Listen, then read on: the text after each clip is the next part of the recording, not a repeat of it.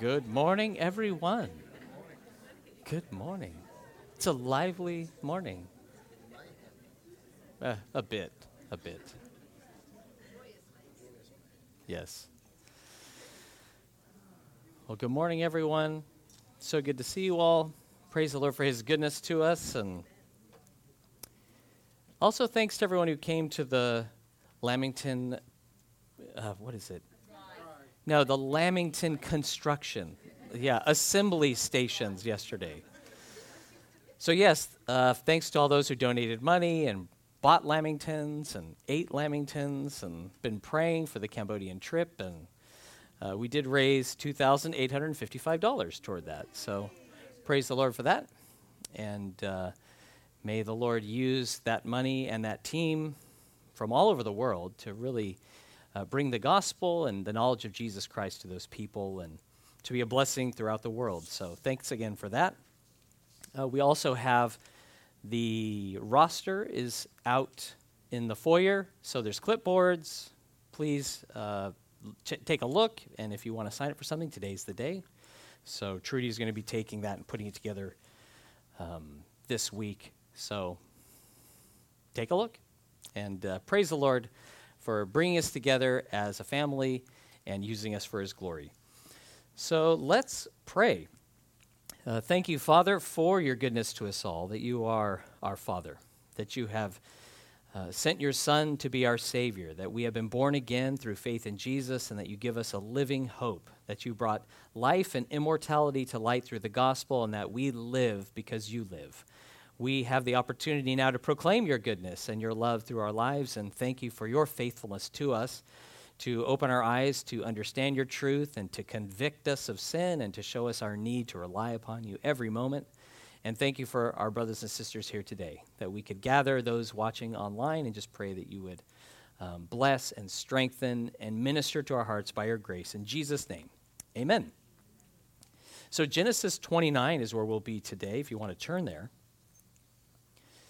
There's a funny old John Wayne clip in the movie Hondo. I don't know if there's any John Wayne fans out there, uh, but he's he's chatting with a boy by the pond who's fishing, and he's advising him based upon the the sun's the sun and the skies. Like you know, you want the the sun in your face, not on your back, because you're casting a shadow. And the boy's like, I can't go on the far bank because I can't swim. And he's like, You can't what? He says, I can't swim. How old are you? Six. So the trooper promptly relieves the boy of his bamboo pole, picks him up, and chucks him in the pond. And because uh, that's the way he learned to swim. And I actually did see this technique in person once. I don't recommend it. It was in a pool, and the dad knew how to swim, but I was like, okay. Sink or swim, they say. And the idea is, is that um, no help is given. That if you're going to swim, it will be by your own effort. You have to do it.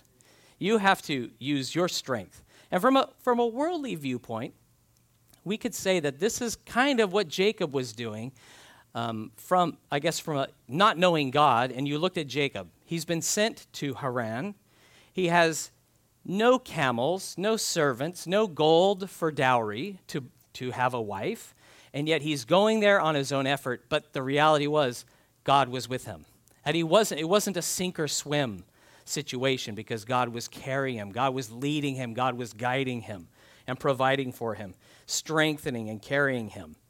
So he was on his own, but he was not alone. And there's a big difference between that. And we're not alone because God is with us and we can rely upon him. And God was with him and he's faithful to be with us as well. So we pick up Jacob on his journey in Genesis 29, verse 1. So Jacob went on his journey and came to the land of the people of the east. And he looked and saw a well in the field. And behold, there were three flocks of sheep lying by it.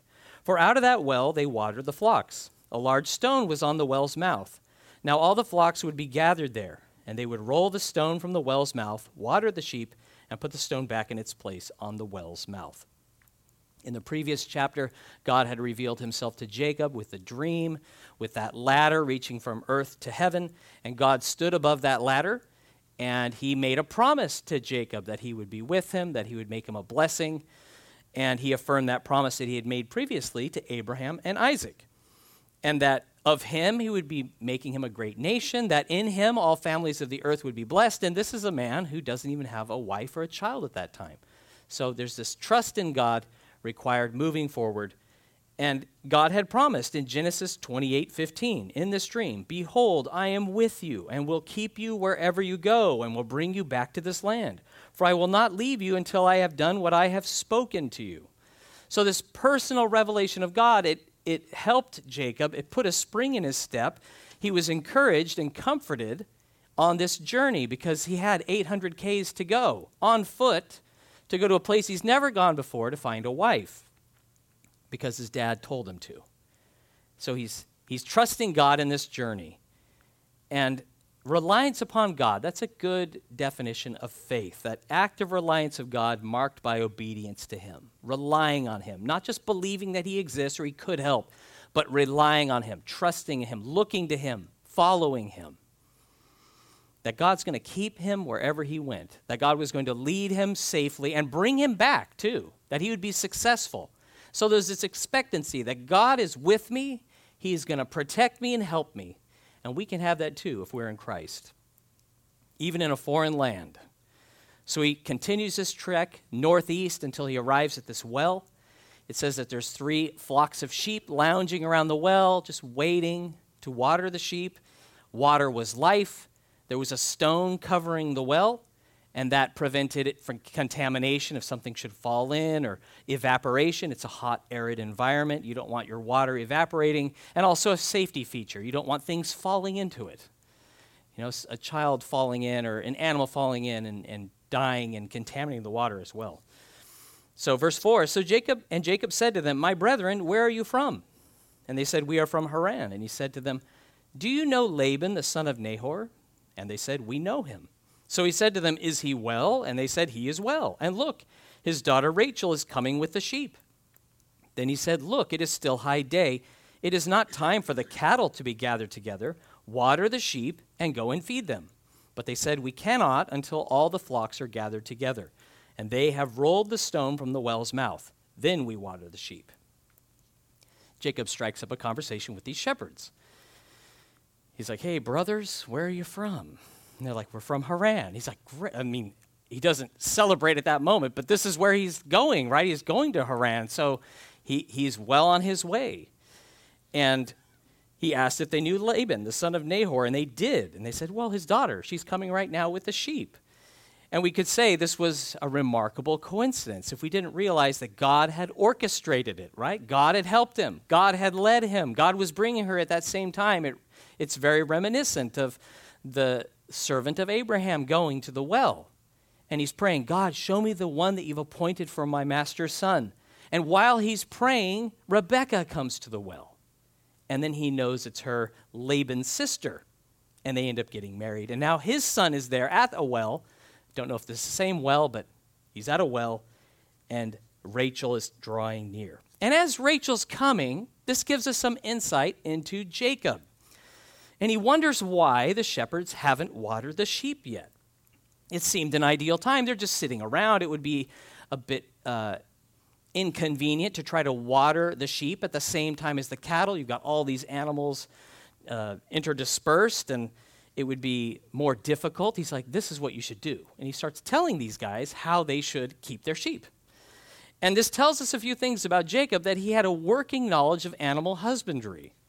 He may have been a man of the tents, but he had observed or been involved with the watering of the sheep, and he had a keen mind to be efficient in labor. It also shows he's not afraid to speak his mind, right? He's in a foreign land and he's telling these shepherds, he's not asking them. He's not saying, Why do you do this? He's saying, Look, it's this time of the day, do this. So he's a man of authority. He's used to telling people what to do. They explained their practice. We wait until all the flocks have gathered, then they move the stone. These guys were not really motivated. They wanted people, other, someone else to do the heavy lifting. And this was their tradition. They're like, we just wait until they move it. Once they move it, then we water the sheep. It was very laid back. Jacob seems a little bit more, as we'll see, he, he's a go getter. verse 9. Now, while he was still speaking with them, Rachel came with her father's sheep, for she was a shepherdess. And it came to pass when Jacob saw Rachel, the daughter of Laban, his mother's brother, and the sheep of Laban, his mother's brother, that Jacob went near and rolled the stone from the well's mouth, and watered the flock of Laban, his mother's brother. Then Jacob kissed Rachel and lifted up his voice and wept. And Jacob told Rachel that he was her father's relative and that he was Rebekah's son. So she ran and told her father. Then it came to pass when Laban heard the report about Jacob, his sister's son, that he ran to meet him and embraced him and kissed him and brought him to his house. So he told Laban all these things. And Laban said to him, Surely you are my bone and my flesh. And he stayed with him for a month. Jacob's discussing watering routines and things of interest to shepherds. As that's going on, Rachel is plodding up with the sheep she was a shepherdess, so that was her job. That's what she did normally. And when he saw his cousin and his uncle's sheep, what did, he, what did Jacob do? He went and removed the stone by himself and drew up water to water her sheep. And I'm sure pleasantries are being exchanged. They're talking. And uh, yeah, this he was a fit man, accustomed to labor, and um, they're like, yeah, this foreigner who does things a little bit differently. I wonder what their opinion was of Jacob at that time. But it says he kisses Rachel. It was a common greeting in that day and culture. He lifted up his voice and wept. And it was such a culmination of what God had done. Thanksgiving to God for bringing him all that way and making his trip successful, uniting him with his kin. And she runs and tells her father. Laban comes and runs and kisses him, brings him into the house, and they start uh, speaking how good is God that He is with us and He keeps us? That He's brought us all the way to where we are today. And we may not feel like we've accomplished much or gone far, but know that God is with you. God has been keeping you. God has been protecting you and providing for you all this time. And scripture is filled with occasions like this where God was faithful to keep his promise. He answers prayer, he helps his people. God made Sarah to laugh, who for 90 years had been barren, had no child. And at God's promise, she conceived and gave birth to Isaac. In the book of Exodus, God's, God said he was going to bring his people out of Egypt with a mighty hand. He does these 10 plagues. He parts the Red Sea. They pass through on dry land. And they were jubilant when God destroyed their enemy who pursued them. We also have a personal testimony, don't we, of how God's been faithful to us to provide how he gave us groceries when we had none, or how he, he provided. We were drowning in depression, we were drowning in debt, and he helped us. I think of when I came to the fellowship many years ago, we were in debt. These two units were, we had a loan for like $1.1 million that, that we still owed. And it was something that I would pray about. And it was like, I did the maths. And I, I said, if we don't even have to pay interest, I don't think we're paying this off in my lifetime. I don't see it happening. But by God's grace, came to a board meeting and I'm told, oh, the debt has been forgiven, been forgiven in full. And I'm like, wow. I don't hear that term used very often when it comes to finances, something being forgiven. But the debt was completely forgiven. And it's like God does these things. He, he keeps his word, he uses the generosity of his people, he does awesome things beyond number. And it's good for us to proclaim his goodness and his faithfulness to help us and provide and just do things that are, they seem impossible, where someone changes, where there's new life, where there was deadness and lostness. And now we have come to a place of just turning our eyes from the problem and just saying, God, you are so awesome. You did exactly what you promised to do and beyond what I could have imagined you doing. And you did it in such a way that was phenomenal. And to God, may He receive all glory. God's goodness really is overwhelming if we would allow ourselves to be overwhelmed by it. We just think about that for a few minutes how good God is. All the things He has done, the things, and so much that He saved us from that we didn't even realize we were in danger. Let's praise and honor and glorify Him. So Jacob explains to Rachel, he's a relative, and he's brought into Laban's house, and it says, So he told Laban all these things. Jacob tells Laban everything about himself, and he's saying things that would put him in a good light with his kin. So he's telling him about his parents, he's telling him about his brother. He shares everything about the blessing, the birthright, the dream, everything that's transpired along the way, and that he's going there for a wife. He lays it all on the table to a man he doesn't really know. And we'll see Laban's true colors will come out as a, as a deceitful person, a tricky person. And Laban says, Surely you are my bone and my flesh. Based upon everything that Jacob said, he's like, This is the kind of guy I want to be connected with. He's receiving a large inheritance. He's a man of authority, a son of a, a powerful man. He's the kind of person I want a connection with. So he's like, Right on, you're, you're like me. Hang out with me. A month passes. Verse 15. Then Laban says to Jacob, Because you are my relative, should you therefore serve me for nothing? Tell me, what should your wages be? Now Laban had two daughters. The name of the elder was Leah, the name of the younger was Rachel. Leah's eyes were delicate, but Rachel was beautiful of form and appearance. Now Jacob loved Rachel, so he said, I will serve you seven years for Rachel, your younger daughter. And Laban said, It is better that I give her to you than that I should give her to another man. Stay with me. So Jacob served seven years for Rachel, and they seemed only a few days to him because of the love he had for her. It was customary to extend hospitality to people, even strangers that would come by for days. You would entertain them, you would feed them, you would refresh them for a while, and then they'd be on their way. But if they stayed for a period of time, they would begin to help out in the household and contribute. And Jacob began to contribute to the labor of the household. And it wouldn't surprise me if he spent some time with Rachel. We see that he's, he finds her attractive and beautiful.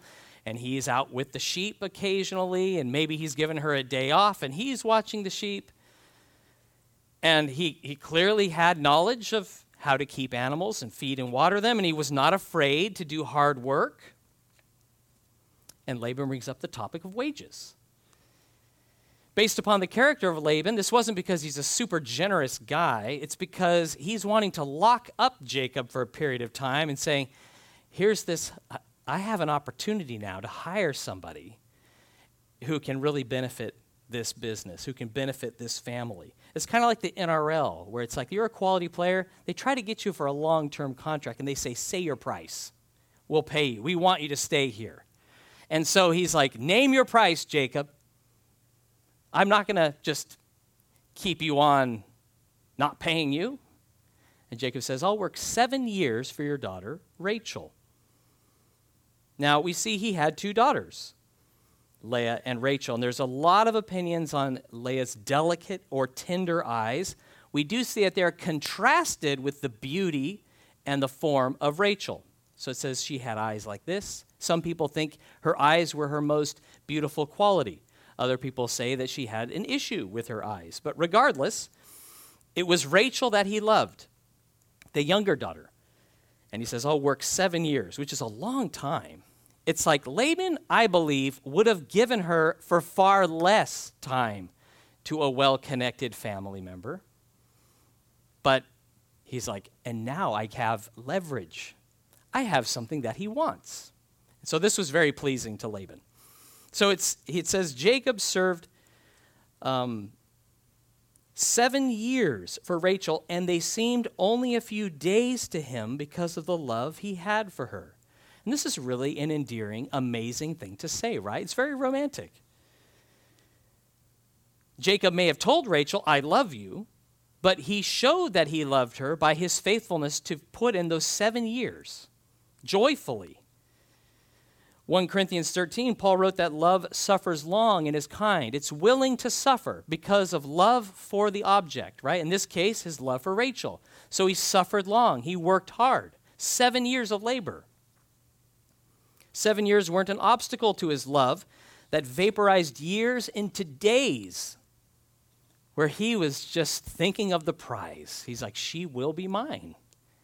And he kept working, he kept serving. Love serves without thinking, what about me? When you have that thought that comes to your mind, this isn't fair. What about me? No, that's not love talking. That's usually me talking, me thinking, right? That's the flesh that's saying, well, what about me? What, I deserve something. So love, it's, And we see Jacob demonstrating what love is it's willingness to work, willing to put in the heavy lifting, the hard yards yourself, not waiting for someone else, but you doing it, you taking the initiative. That's love. Love works, love serves, love also waits. For seven years, they abstained from sexual activity. Something sadly pretty much unheard of today. And sex and love are not the same thing. There are people that think if, if I will have sex with someone before marriage, that shows me they love me, or I can get someone to love me by having sex with them. But the fact is, love will wait. If you love someone and you treasure your virginity that God has given you as a gift, then you'll wait to use that exercise rightly within the marriage covenant before God. Because the popular hookup culture today, it's really a culture of self love rather than love of others, a love of God. Love suffers long and is kind. Love serves others. It works. It's willing to wait. Anyone can wine and dine with a hope to receive, but love gives. That's what we see Jacob doing. He's giving, he's waiting, he's serving. And we see a great, the best demonstration of love in our Savior Jesus Christ, that he gave himself, right? God gave his only begotten Son that we could be born again, that we could be united with him in his kingdom, that he would be crucified. So he didn't just come as like a business trip. No, he came and lived and walked among us in a human body, and he went to the cross. He suffered. He was rejected. He was hated. But he suffered so that we could be redeemed through his shed blood. We love Jesus because he first loved us. And because we've received his love, now we love the brethren and we serve, we work, we wait, we patiently endure with joy. And it's not our love for God that compels us, it's God's love for us. Our labor is to be motivated by the love of God for us that we have received, and we're rejoicing in Him, and thus we serve, thus we labor. That's just extravagant love, isn't it? That we could be called children of God as a result. That transforms us completely by His grace. Verse 21 Seven years passed quick. Then Jacob says to Laban, Give me my wife, for my days are fulfilled, that I may go into her. And Laban gathered together all the men of the place and made a feast. Now it came to pass in the evening that he took Leah his daughter and brought her to Jacob, and he went in to her. And Laban gave his maid Zilpah to his daughter Leah as a maid. So it came to pass in the morning that, behold, it was Leah. And he said to Laban, What is this you have done to me? Was it not for Rachel that I served you? Why then have you deceived me? And Laban said, It must not be done so in our country to give the younger before the firstborn. Fulfill her week and we will give you this one also for the service which you will serve with me still another seven years. Then Jacob did so and fulfilled her week. So he gave him his daughter Rachel as wife also. And Laban gave his maid Bilhah to his daughter Rachel as a maid. Then Jacob also went into Rachel, and he also loved Rachel more than Leah. And he served with Laban still another seven years. After seven years, he's like, All right, it's time. I've been counting the days. He didn't have a little app on his phone that's counting down hours to the minute. But he's like, It's time. So Laban, I'm a man of my word, Jacob. Gets everyone together, has this feast. But Laban deceives Jacob by dressing up Leah, his older daughter, as Rachel, the younger. Now, she would be dressed up in marriage attire, which probably meant completely veiled, so you could not see her face. And the consummation of the marriage was also part of the ceremony. It was part of the feast and the festivities. And he arranged it in the evening, so it's under the cover of darkness. So she's veiled, it's dark. He's not, a, and she is complicit because she has to be. Her father has put her up to this. And so they go through this wedding, they go through the ceremony, and in the morning, it is Leah. It is not Rachel. The deception's really ironic, right? Because Jacob, what did he do? At one stage, he pretended to be the older brother, that he would receive the blessing. Now, Laban, he dresses up his older daughter as the younger daughter, and he marries, in his mind, the wrong woman. not the one he worked for. So Jacob goes to Laban and confronts him. He's like, What have you done to me? I serve for Rachel. Why did you deceive me? I thought this was really clear. We had a plan. But Laban, he hides behind social convention. He's like, Oh, we can't do that in our country. He could have said that right earlier, but it was convenient not to say that. What he did was inexcusable. What we see in Genesis 30, verse 27, a potential motivation for this deception, which was Laban's greed. Because he says, Through experience, I have learned that God has blessed me for your sake. So he's like, I want to keep this guy around as long as possible. And this was his ploy, this was his scheme. And he knew he had him over a barrel.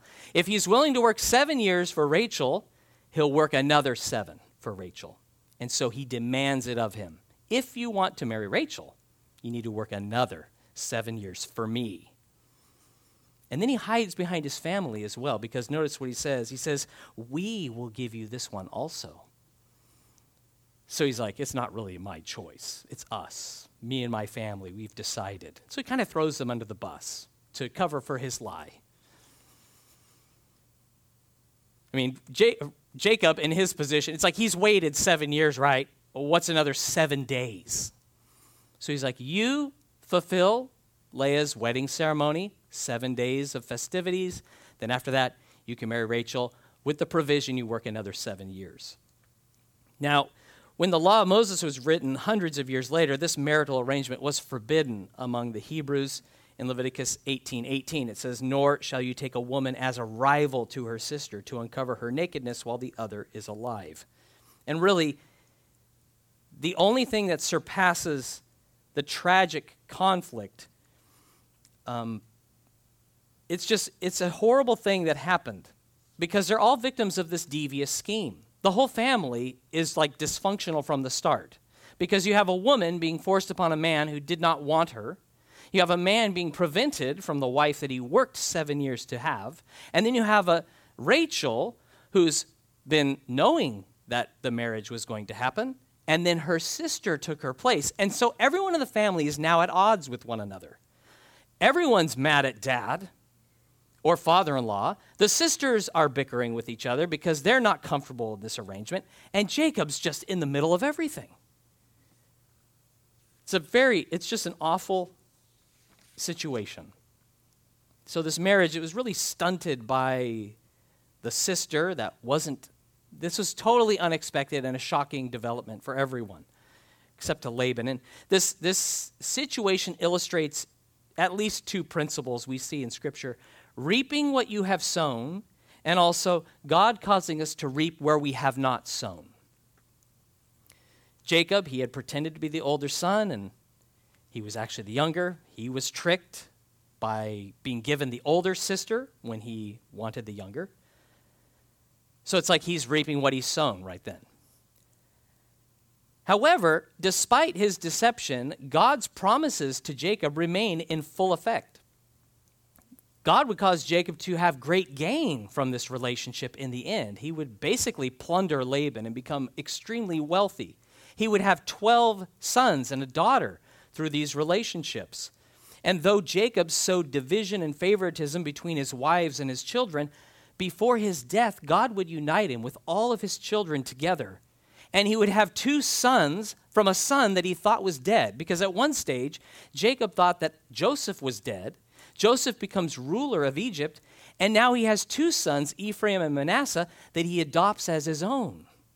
So God is so gracious in causing to prosper and to be successful despite our failings, despite others' deceivings. Like God's just faithful. He's faithful to his word to keep his people. So Jacob ends up working 14 years to marry Rachel. Every one of those days that he's working, and he was with Laban for 20 plus years, we'll learn. Every day, God was working to refine him into a man of God, a man who was honest and humble and full of integrity, one of love and faith, a person who is a blessing by God. When he's brought before Pharaoh and he's told, lie about your op- occupation, don't say anything about being a shepherd because that's an offense. Before Pharaoh, he's like, What do you do? I'm a shepherd. He's an honest man by the end. Like he's changed a lot. And God used that whole process and the deception and the pain of it to refine him into a godly person, someone who fears God and trusts him. And when it seemed that everything was against Jacob, there's a point where he's like, All this is against me. This is bad. This is bad. This is bad. Well, God was for him all that time.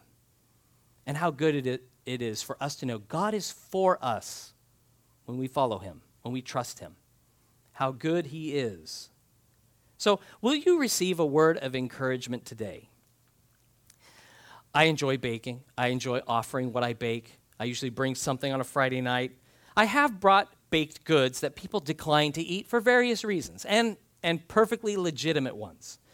Right? Some people are like, oh, I just ate. You know, I'm full. Other people, uh, they're very polite and they're not interested in these offerings. Oh, no, thank you. Or some people may have an allergic reason or they're limiting their calories. Like, I want to, I'm trying to be better, stay away from those kind of foods and not you know, some people have said that's junk. Other people, uh, you know, are a little bit nicer.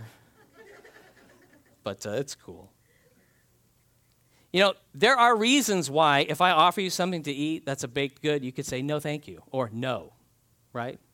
Away from me. I'm not falling for that temptation.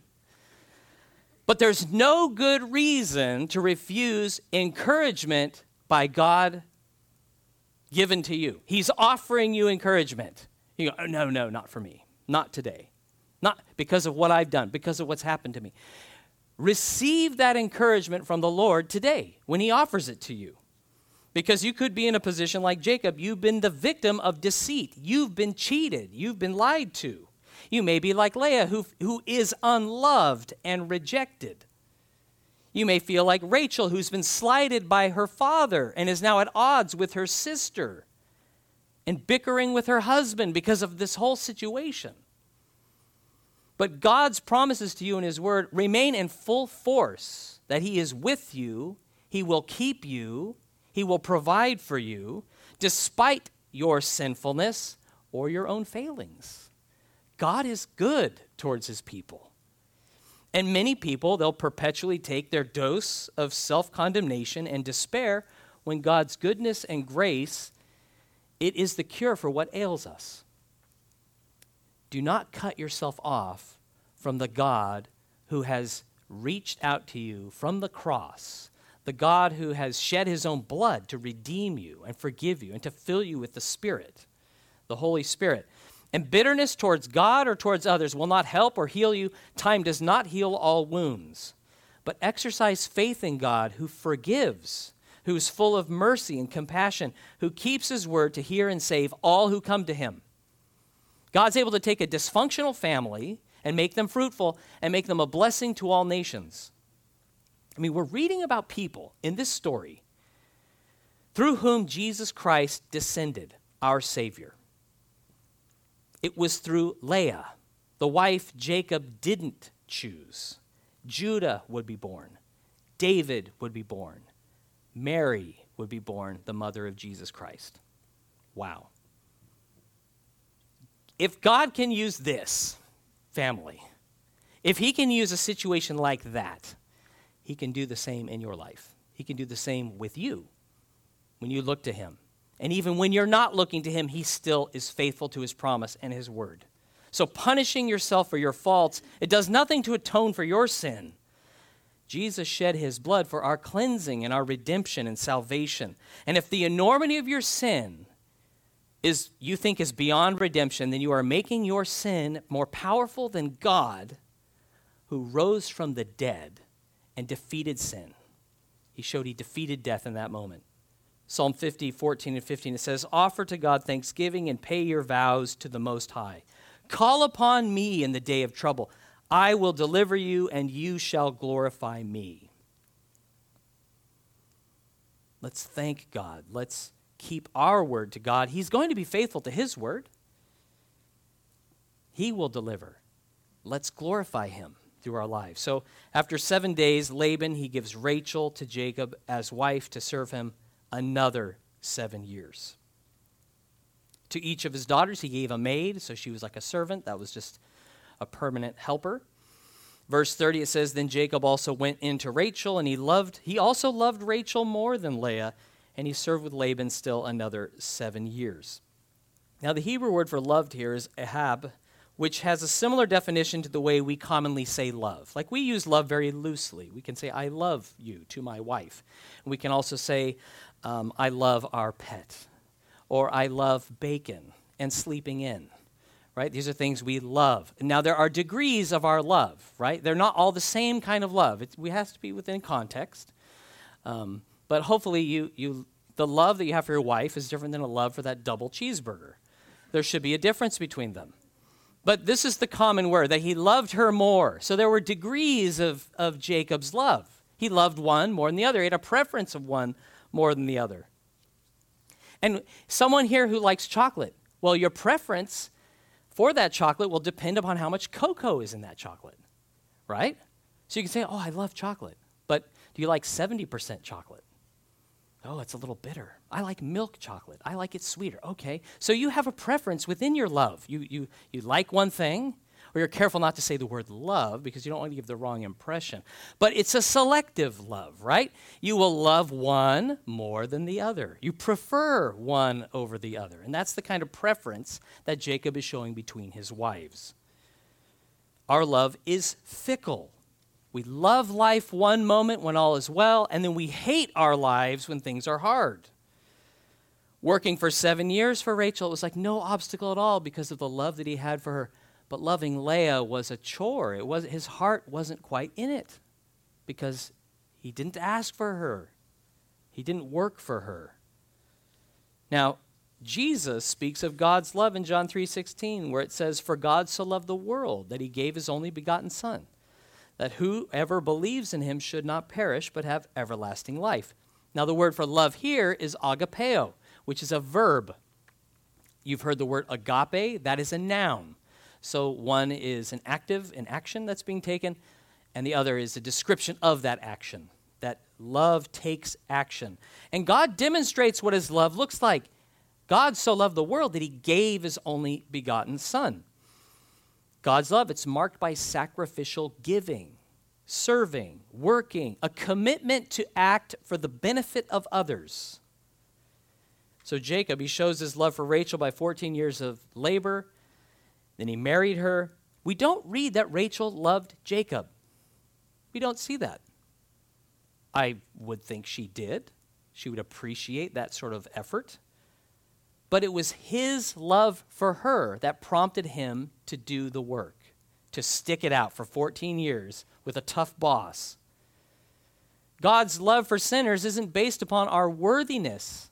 It's not because, oh, they'll love me someday, so I'll serve, so I'll save them. No, it's because of God's goodness and His grace that He loves us, that He gives to us, that He makes these exceedingly great and precious promises to us. Could you turn in your Bibles, please, to John 15, verse 9? Words that Jesus spoke to His disciples on the eve of His crucifixion. John chapter 15, verse 9.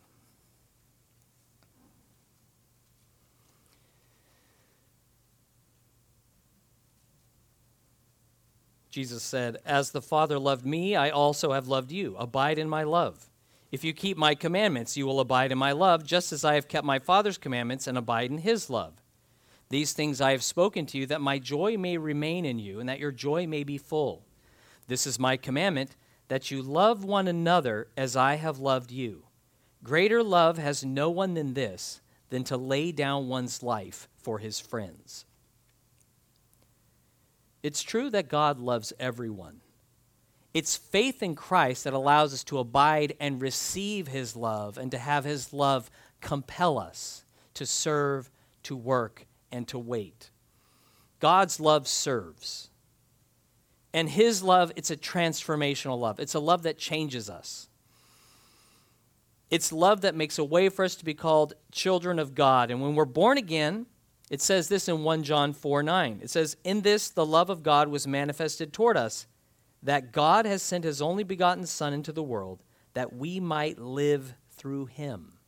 So praise the Lord that we have this new life that's been opened up to us through Christ and through his love for us, that while we were yet sinners, he demonstrated his love by dying in our place, by providing atonement for our sins so we can live through him.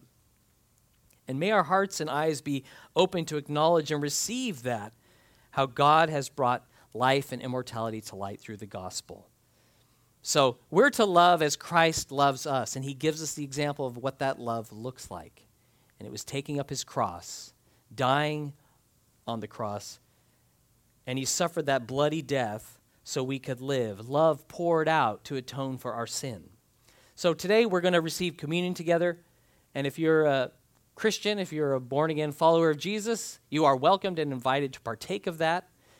And uh, if, you, if you don't know Jesus at this stage, uh, my prayer is that you would come to him in faith, that you would receive him, that you would um, admit the fact that you've sinned, and to receive that gift of salvation and forgiveness he offers by his grace. So it's like, Lord, I have sinned. Forgive me, wash me. I want you. I want to live for you. And Jesus will transform your life completely. I mean, he is awesome. So all are invited to receive. It's like Jesus has done the heavy lifting for us, right? When, when Jacob went to the well, the well was covered over. And as Rachel brought her sheep, he rolled away the stone and he watered them.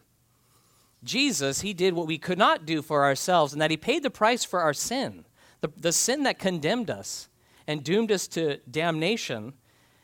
It's like he died on the cross, he was put in the tomb, a large stone was rolled in front of the mouth of the tomb, and after three days, an angel rolled the tomb away to reveal that Jesus was risen that he's alive, that he had defeated death, that he can forgive sin, that he is God in human form.